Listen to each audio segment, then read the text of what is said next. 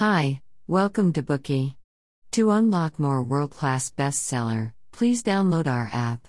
Just search for B O O K E Y at Apple Store or Google Play. You will get 7 days free trial with more features. Today we will unlock the book Confessions of an Advertising Man. If people in advertising were to know only one man and one book, no doubt, it will be David Ogilvy and his book Confessions of an Advertising Man. David Ogilvy was indeed a legendary man. But did you know that he dropped out of college and worked as a chef, a door to door salesman, a market researcher, an anonymous diplomat, and a farmer? When he turned 38, he became unemployed.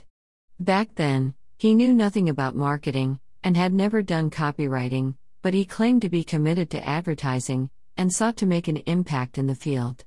With no previous experience in advertising, Ogilvy became the world's most famous copywriter within three years.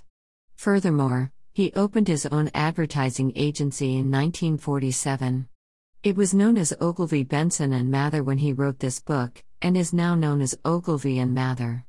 Starting from a small creative shop with only two employees, it became one of the world's biggest advertising agencies and global group of media service with over 300 branches in more than 50 countries.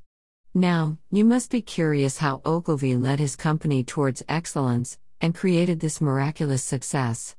This is what Confessions of an Advertising Man will be talking about. Born in 1911, David Ogilvy once worked as an intern chef, a farmer, and a door to door salesman after dropping out of college. After many twists and turns in his career, he entered the advertising industry and rose to great prominence. His Ogilvy and Mather is currently one of the largest advertising agencies in the world. Due to his great achievements, he was named the Pope of Modern Advertising, the most creative promoter of modern advertising, and one of the greatest contributors since the Industrial Revolution. He passed away in July 1999. In the book, David Ogilvy elaborated on his distinctive advertising philosophy and business principles. His experience of successfully leading an advertising agency is not only beneficial to advertising companies, but can also help other types of companies. He was also the author of numerous must read classics for advertising people, including David Ogilvy, an autobiography, Ogilvy on Advertising, and the unpublished David Ogilvy. We will now go through three key points to demonstrate the distinctive advertising philosophy and business principles of the advertising master David Ogilvy.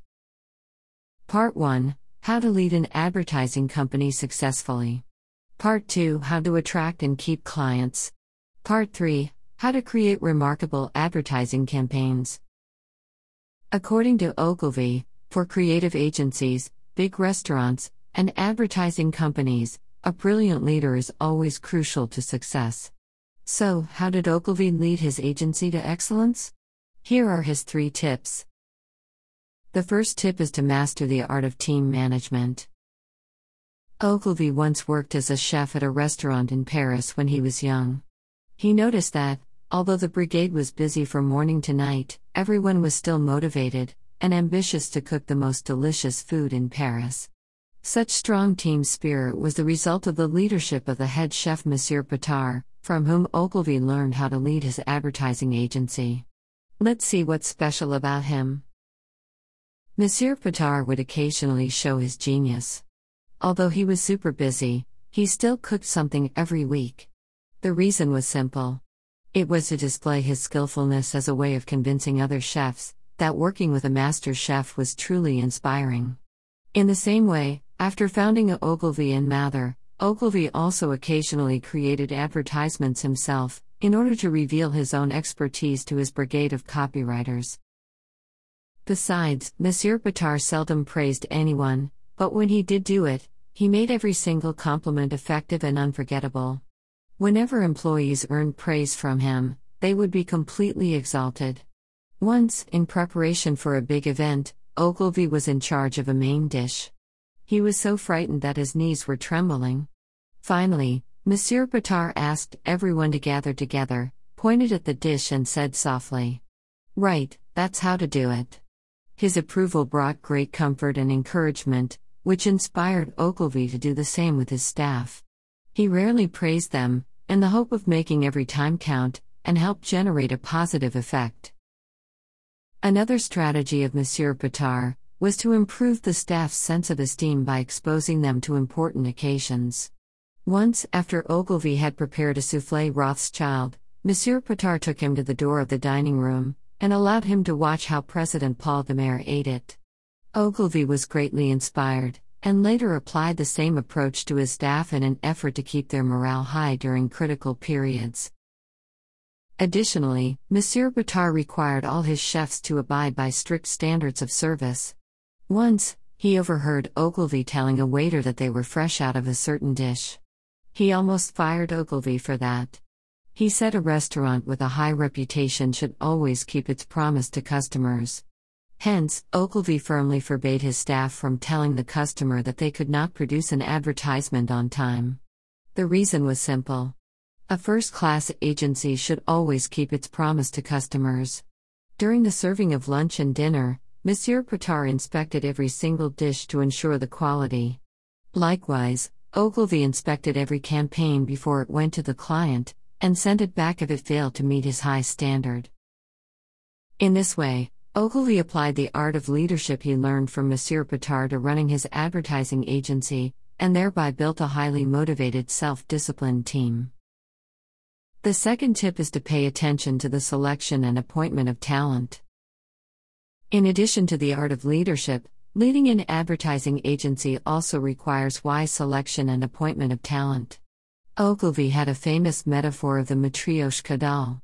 Once, in a board meeting, a Matryoshka doll was placed in front of each board member. Ogilvy said, That's you, just open it. When they opened the doll, a smaller one would appear. As it continued, the doll got smaller and smaller. In the end, when they opened the smallest one in the center, they saw a little note written by Ogilvy, which read If you often hire people who are worse than you, we are doomed to be a dwarf company. Conversely, if you always hire people who are better than you, we're bound to be a giant company.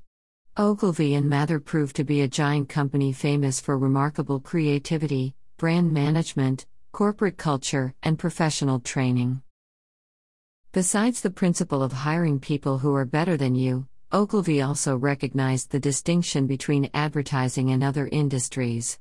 In his view, the former required plenty of geniuses who were likely to be quirky and rebellious. Ogilvy himself was an advertising genius. He sought inspiration from different channels such as listening to music frequently, taking long hot baths, gardening, observing birds, walking in the country, and riding a bicycle. These seemingly useless things offered him a constant stream of inspiration to create advertisements. Nonetheless, knowing who the creative people are is not enough. You still need to find them. As the head of a world famous advertising agency, Ogilvy knew how to discover talents with burning passion. Whenever he saw a remarkable advertisement or television commercial, he would find out who wrote it and call the writer to congratulate him or her on their work. It was his genuine calls that attracted those creative people to apply to work for his company.